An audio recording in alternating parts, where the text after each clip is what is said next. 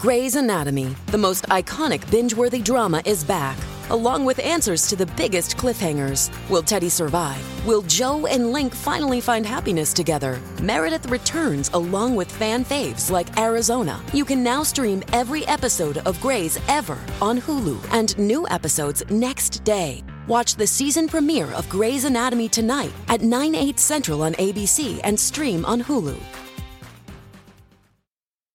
Greetings and welcome. It's Erick Erickson here, the third hour of the program, wherever you are. As always, text Eric to 33777. You can find the show notes and all that. But uh, more importantly, if you text donate to 33777, you can get links to both Help the Persecuted. They have a fundraiser where listeners, some of the listeners of this program have stepped up to help that organization and they will match your donation up to $300,000. Now, that's just remarkable. Uh, some of the listeners of this program, if you're not familiar, my buddy Josh Youssef was on with me yesterday. Help the Persecuted helps persecuted Christians, particularly in the Middle East, but around the world. Uh, they got a special focus on the Middle East, though, particularly new converts, rescuing them from persecution. Many people who convert in the Middle East are then subsequently sought after by their families to kill and help the persecuted helps rescue them protect them. Uh, but also, Clark's Christmas Kids, uh, about th- less than 3,000 kids still need Christmas presents in Georgia. So if you can help, I realize it's just in Georgia, but you're going to be helping a foster kid in Georgia buy or get a Christmas present, not buy a Christmas present, get a Christmas present. So if you're willing to help, please help. Um, you can text the word donate to 33777 to help either or both, um, whatever you can. Now, I so you know when Donald Trump was president, one of the the great things about being a radio show host when Trump was president is the news changed every single day. You never dwelled on a story until COVID hit. COVID slowed everything down, and you talked about COVID days on end. You know, when COVID first started spreading, my syndicated show was just in Georgia. It was on 15 to 20 stations in Georgia, and I was given the countdown saying, Y'all, this is coming. It's starting to spread. Here are the counties. And at some point, I was just like, Nah, it's in every county. Started spreading, and that story just stayed around. Well, the Harvard story and the, the academic story, it just continues to stay around. I want to, I'll, I'll, get into those details, but I want to talk about a, a side angle to the story. Uh, a buddy of mine, Eric Reed, he's actually going to join me on my Christmas program, and I hope you'll listen to the Christmas show. Um, if you're around the radio on Christmas um, or over the weekend before Christmas, I think if you listen to me on the weekend uh, on your local radio station, we're going to run the Christmas show then and then on Christmas Day.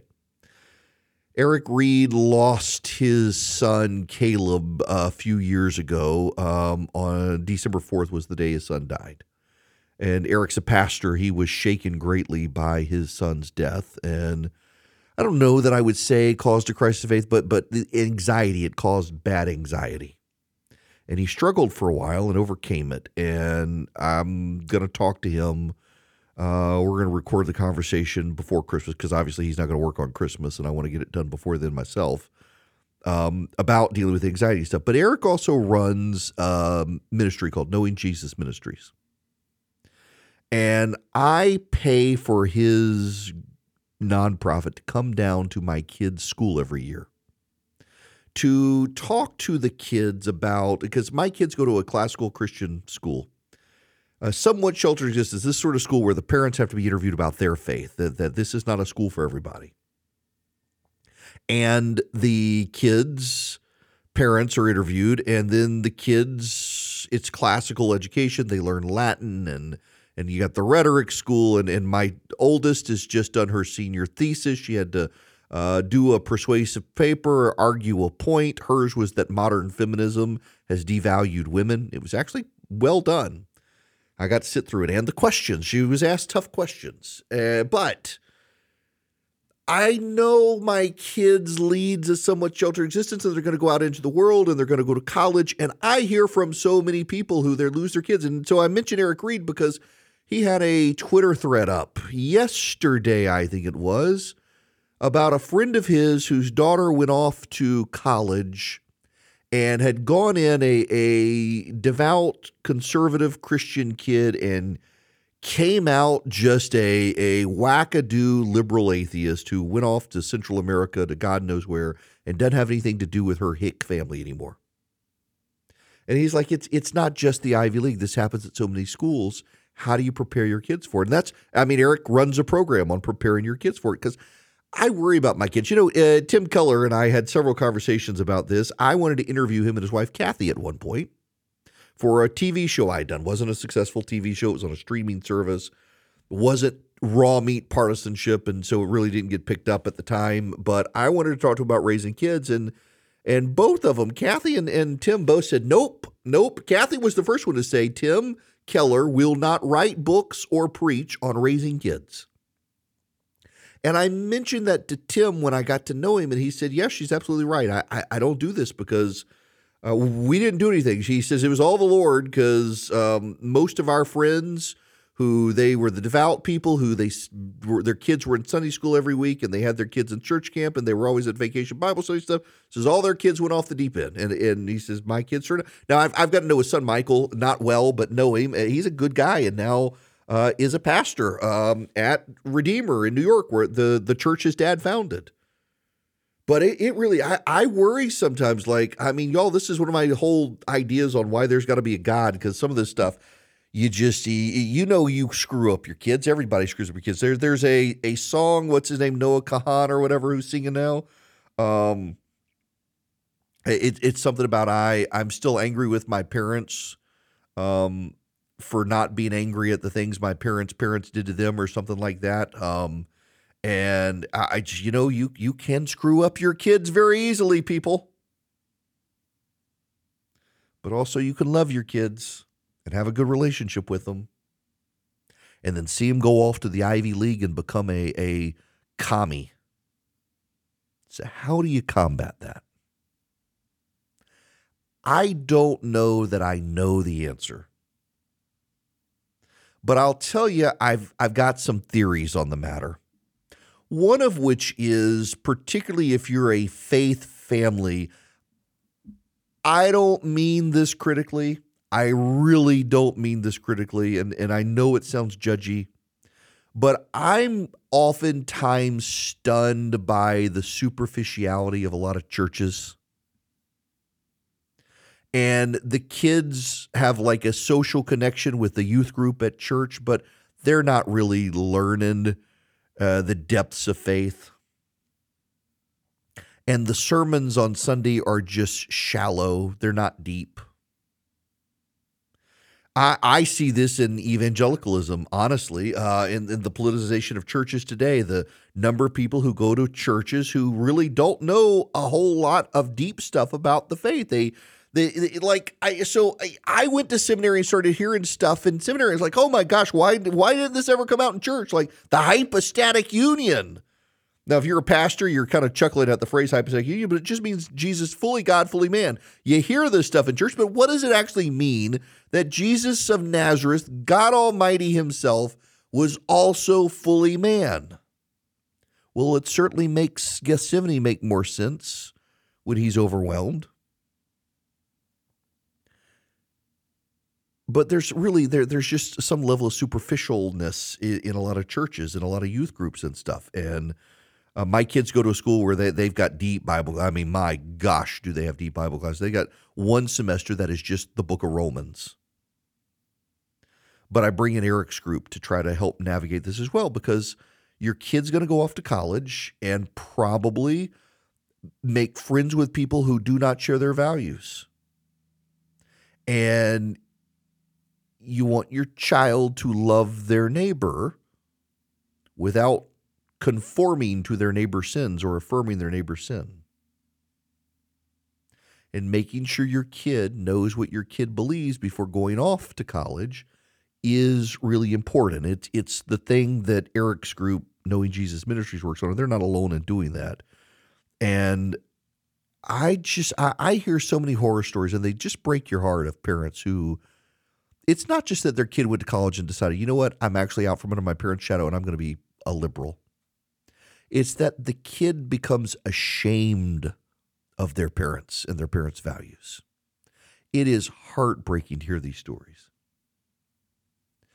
At the same time, college is more and more devalued. College is more and more just a waste of time for a lot of people. You know, I, I saw the other day um, somebody put up a sign of a Buc-ee's. You know what a Buc-ee's is? It's a one of those giant grocery uh, gas stations from Texas and grocery stores, Texas, brisket and stuff. And like a um, car wash manager at the Buc-ee's makes one hundred fifty thousand dollars a year with benefits.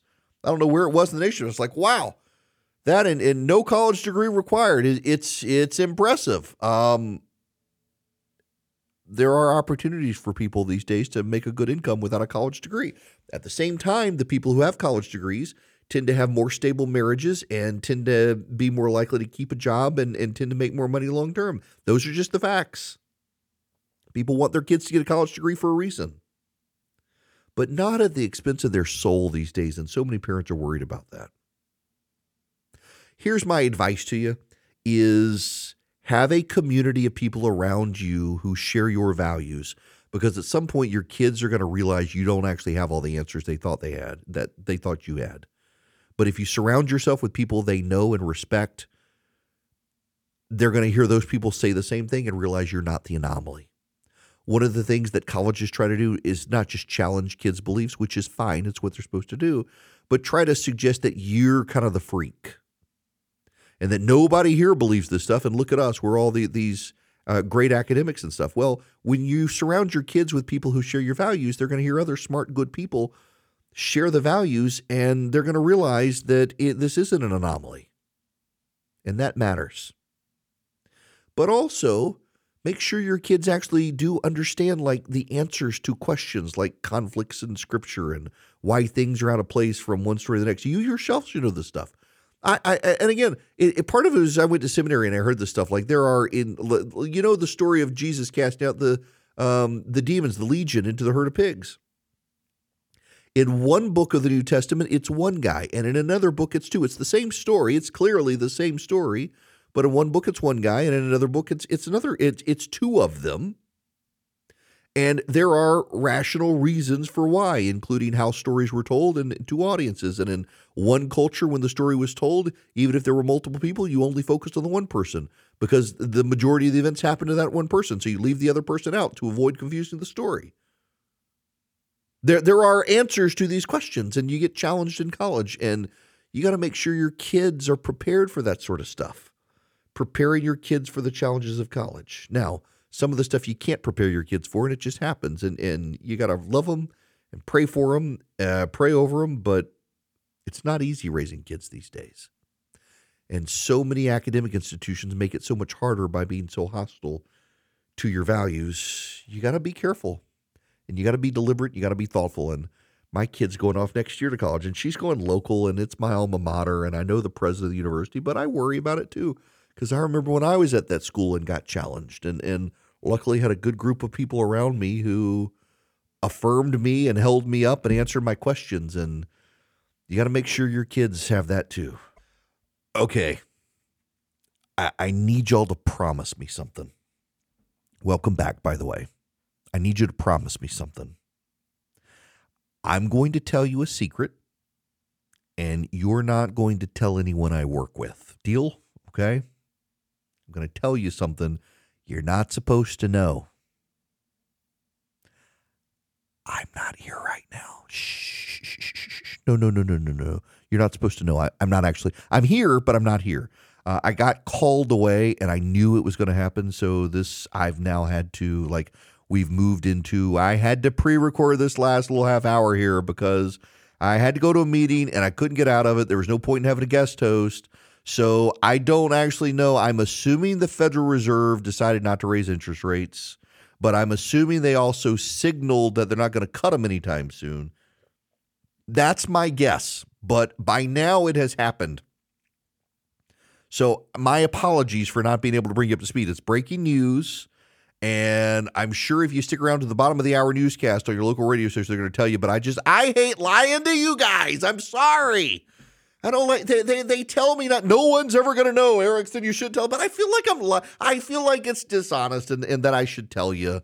Um, so I just I just wanted you to know just don't tell anybody I work with because then I get in trouble because you you pull the curtain back too far and you reveal the dirty little secret that you're not actually here right now. But I'm here. I love you guys. I actually put this together because I got stuff to talk about anyway, but I had to go. They made me go to a meeting and I couldn't get out of it, and there was no point in having a guest host for this little bit. And I still got half hour to go. And you better come back. Now you have to come back. Now I've shared the secret with you, so you have to come back and listen to what I have to say because you don't know what I'm going to say. But you got to come back. Okay? I try to be honest with you guys. Sometimes I overshare. I realize it. I I I acknowledge it. There are times I tell you way more than I should. My wife got mad at me the other day because I told you guys something and she didn't know that I should have told you guys. And she got over it. But it does sometimes annoy my family as well that I share too much. You know, it's like my son. He turned 15. He doesn't like me to put pictures up anymore um, of him, which kind of makes me sad. I'm so proud of him. I really am. I'm I'm I have two good kids. I, I really do. And I'm proud of them and I'm proud of him. But my kid got recognized one time because I put him on Instagram and the woman she recognized me and he was with me and she recognized him and it freaked him out so bad because she flipped out. Total fangirl. And it scared him so bad. He was younger at the time that at that moment he decided I was never allowed to put a picture of him on the internet again, on, on Instagram or anything. And that poor woman and her excitement just totally ruined it for the rest of us. And I, I get his privacy. I really do get his privacy concerns. And it just it kind of made me sad though that he's that apprehensive and has been ever since about putting it on. But um yeah, anyway, I I, I overshare that sort of stuff and, and sometimes my wife's like, Do you really want to say yeah, but I mean I feel like you guys are friends. So I can share the stuff with you. Don't don't rat me out now though, y'all. Don't rat me out. You got to come back because I got more to talk about. But before we get out of here, I got to tell you about stamps.com because this morning before the show, I had the post office pick up a package. And they did it at my office um, because that's where I told them to pick it up. And I never had to stand in a line. I did it all through stamps.com with my computer and printer. And that's all you need is a computer and a printer access to the internet. You go to stamps.com and you can ship packages. I found the fastest rate. So you get the option. You can find the cheapest way to send a package with post office or UPS, or you can find the fastest way. You can even get up to 84% savings through stamps.com. I needed the fastest way because I had to get a package sent overnight to someone and I was able to do it. And they came this morning and they picked up the package, and I didn't have to go stand in a line with all those germy people this holiday season. You don't have to either. All you do, you go to stamps.com, you click on the microphone, you put in my name, Erick, you get a limited time offer, you get free postage, a free digital scale, no long term commitment, no contract. Again, no contract, no long term commitment. Go to stamps.com today. Click on the microphone and put in my name, Erick, E R I C K. Start saving today and stop standing in lines with stamps.com.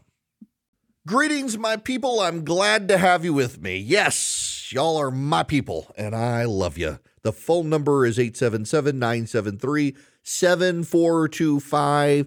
But if you know my secret from the last segment, don't call in right now. Shh. okay. All right. Um, Harvard University, listen to this. This is from the New York Post. Harvard University covered up a high level investigation into whether its controversial president was a plagiarist and used an expensive law firm to threaten the New York Post over our own probe. That's the New York Post writing. The college announced Tuesday morning it had investigated Claudine Gay over whether some of her academic work was plagiarized and had cleared her of breaching the college's standards for research misconduct. Instead, it said she would request four corrections in two publications to insert citations and quotation marks that were originally omitted. But the Post can disclose that Harvard spent weeks failing to come clean about Gay being under investigation, staying quiet even when she was hauled in front of Congress for disastrous testimony on how the Ivy League college is dealing with anti Semitism on campus. Harvard only disclosed the investigation when the university's governing body, Harvard Corporation, said it had unanimously stood behind her despite a firestorm of criticism for her evidence to Congress. Harvard's public statement on the allegations of plagiarism came a day after a conservative activist posted questions on Twitter about citations in Gay's 1997 PhD dissertation. Gay vigorously defended her academic record in comments to the Boston Globe after the dissertation questions were revealed and said, I stand by the integrity of my scholarship. Throughout my career, I have worked to ensure my scholarship adheres to the highest academic standards. Tuesday's statement issued to members of the Harvard community said that the probe began in late October after Harvard became aware of allegations about Gay. But the statement did not tell the full story, including how Harvard called in bulldog attorneys to protect Gay. The Post contacted the university on October 24th, asking for comment on more than two dozen instances in which Gay's words appeared to closely parallel words, phrases, or sentences in published works by other academics.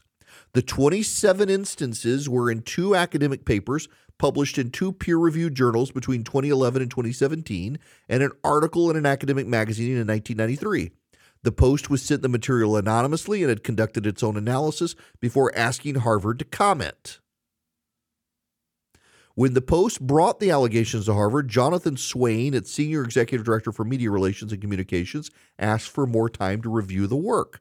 A day later, Swain, who was part of the Biden Harris transition team and a one time Hillary Clinton aide, said he'd get back in touch over the next couple of days, but he didn't. Two days later, on October 27th, the Post was sent a 15 page letter from Thomas Clare, a high powered Virginia based attorney with the firm Clare Locke, who identified himself as defamation counsel for Harvard. The letter contained comments from academics whose work Gay was alleged to have improperly cited, even though the political scientist review could only just have begun. Harvard has still not said what works Gay is seeking to have corrected and whether her dissertation will be corrected. It has it did not respond to a further set of questions from the Post on Tuesday. The dates of the three works reviewed by the Post range from 1993 when Gay was a postgraduate student until 2007 when she was dean of social science at the school's faculty of arts and sciences. So, I read you this because it's important to put it all in context. The New York Post on October 27th sent Harvard this information. Or no, no, no. Uh, 2025 uh, sent Harvard the information. And two days later, got a letter from a defamation attorney threatening the New York Post.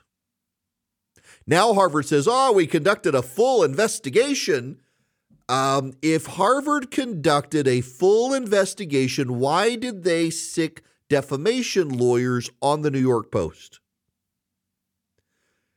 I'll tell you why.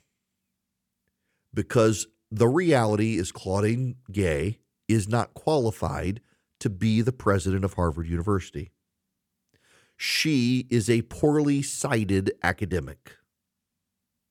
This isn't just in comparison to Larry Summers, who was a Treasury Secretary, but compared to prior Harvard presidents, Claudine Gay has the least amount of research and scholarship.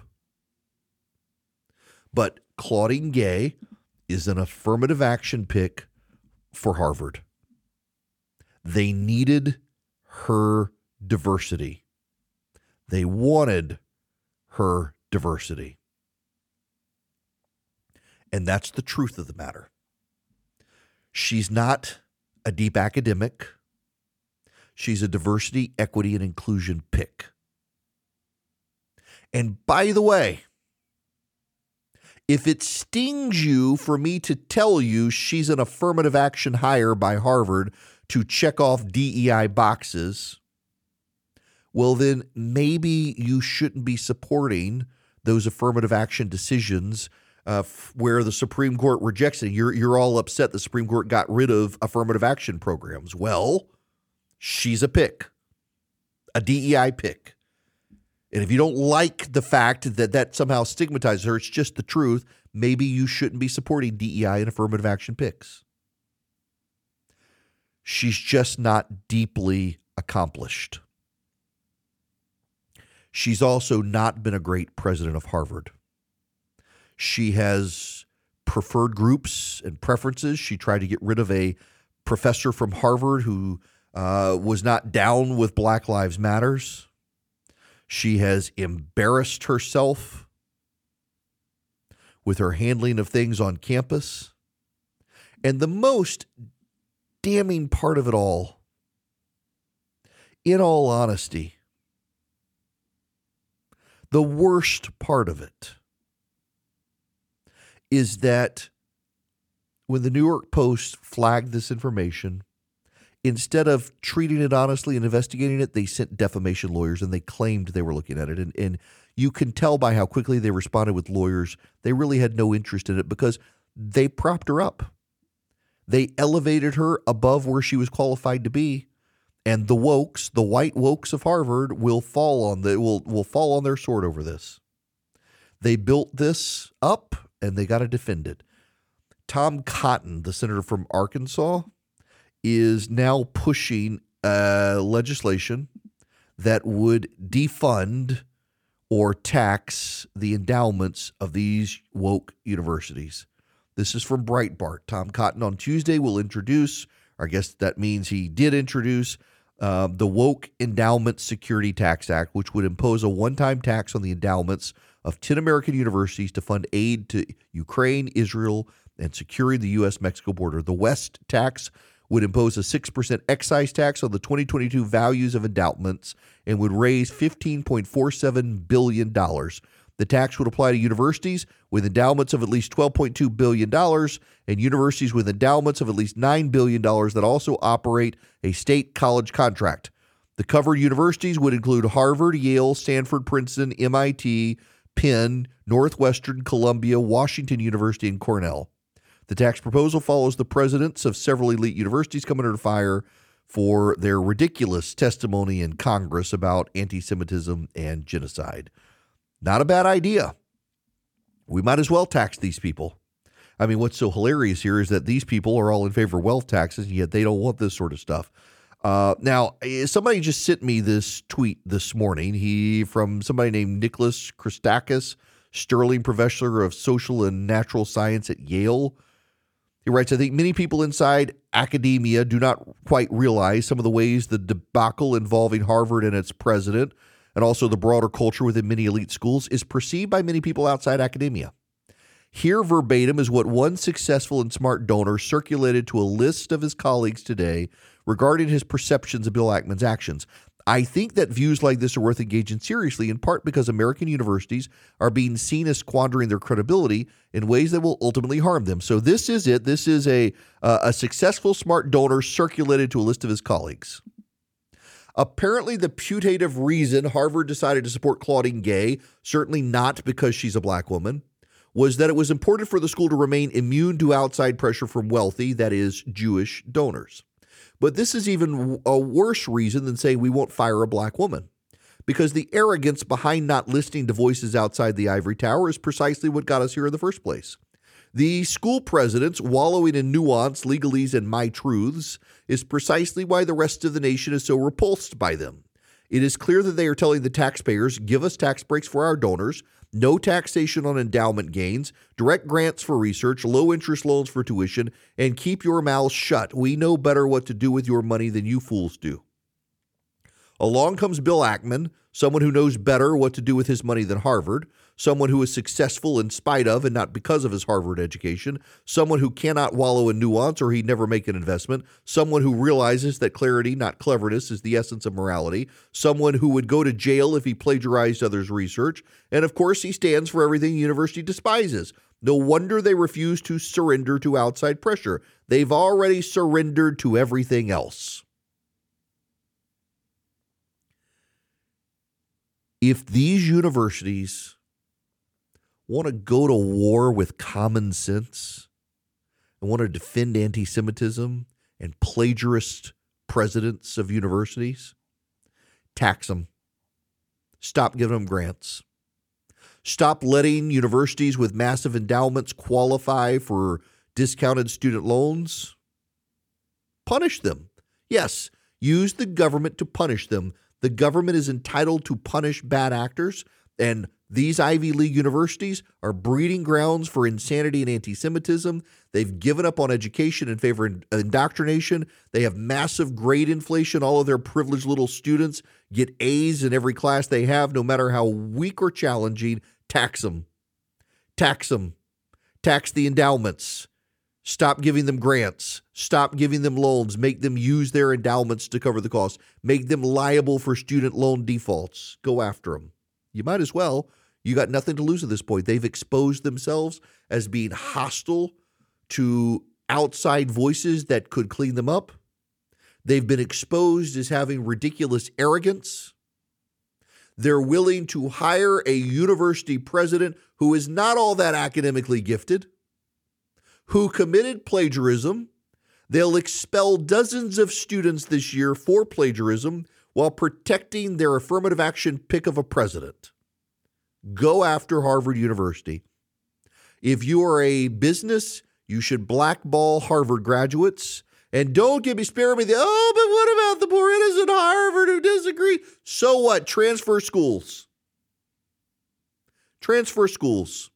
You went to Harvard because it's Harvard, and now you're going to suffer the consequences of going to a breeding ground for anti Semitism, and you should. Except I really doubt a lot of these Fortune 500 guys. I doubt Bill Ackman's going to say, no, we're not hiring Harvard people anymore. I doubt he's going to do that. You want to fix Harvard, that's what you do. How serious are the people belly aching about this stuff to fix it? If they're really serious about fixing it, if they're really serious about fixing the problems at these universities, they're going to stop hiring their kids. But also, Tom Cotton's right. Tax the endowments, deny them access to the student loan program, force their endowments to cover their student loans. Do that. Go after them. Go after their money. It, at this point, is the right thing to do. The arrogance of Harvard University standing behind their plagiarist president after her ridiculous comments and falling back on the phrase, my truth. You're not fit for office if you have my truth instead of the truth. And Harvard is not fit as an institution to have its students employed in the major companies of America. If this is their standard bearer, this is what she's done, and they would rather sic defamation lawyers on people and cover it up than actually deal with it, we all need to be done with this institution. You know what's so interesting in, the dynamic of things is Harvard is really uh, the New York Times rather is circling the wagons around Harvard. What, what I find notable is like the Washington Post has become a pro Hamas newspaper. I mean, the, the, the terrorists are in charge of the Washington Post at this point. It's remarkable how the Washington Post just feeds Hamas's narrative out to the public. But Harvard's actually, or, rather, the New York Times has been pretty good, not great, but way better than the Washington Post, relatively speaking, on, on the Israeli situation uh, with Gaza and, and Hamas. But my gosh, the New York Times has been over backwards to defend uh, Claudine Gay and Harvard. In fact, they're doing a hit piece on Bill Ackman today. Bill Ackman's campaign against Harvard followed years of resentment. The subtitle The billionaire investor has mounted a high profile battle against Harvard President Claudine Gay over anti Semitism and threats to Jewish students on campus, but long held personal grudges play a role too. Behind his anger are personal grievances that predate the uproar. Mr. Ackman, by his own admission and according to others around him, resents that officials at his alma mater, to which he's donated tens of millions of dollars, and its president, Claudine Gay, have not heeded his advice on a variety of topics. Most recently, this includes how to respond to complaints of anti Semitism and the specter of violence against supporters of Israel on campus. Now, this is kind of funny because had they listened to Bill Ackman's advice, they would not be in the mess they are in. But somehow his resentment is, has spilled over. This is kind of bizarre. Those sensitive to the perception that a wealthy alumnus could exert such influence over the school mounted a campaign to back Dr. Gay. Mr. Ackman maintains support for some corners of campus, including Jewish groups who feel the university was too slow to forcefully condemn the Hamas attack and, in a sense, equivocated on threatened violence against Jewish students. Mr. Ackman noted that he met with 230 Jewish students in a town hall on a recent trip to campus.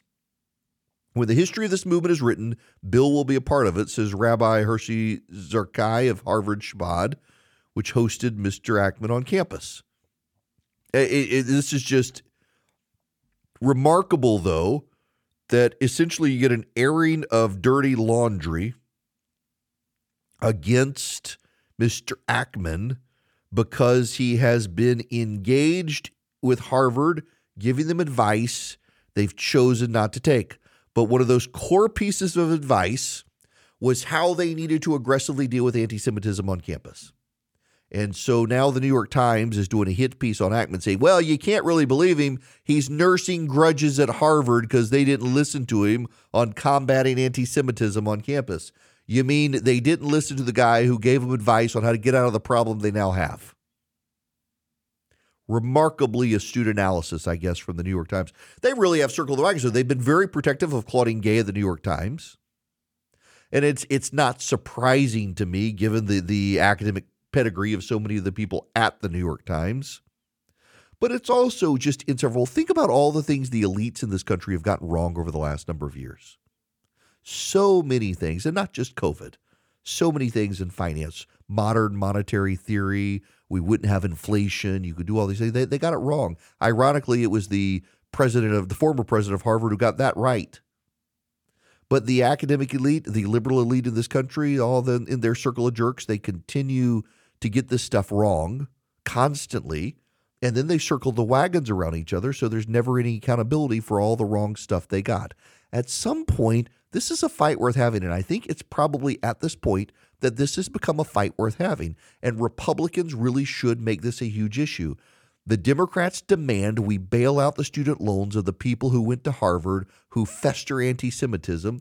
Republicans instead should be taxing the endowments of these institutions and forcing them to cover the cost of their student loan defaults. It is a great conservative populist issue that takes it to the progressive elite in this country that's just it's such a winning issue for the GOP right now. They really should be championing it.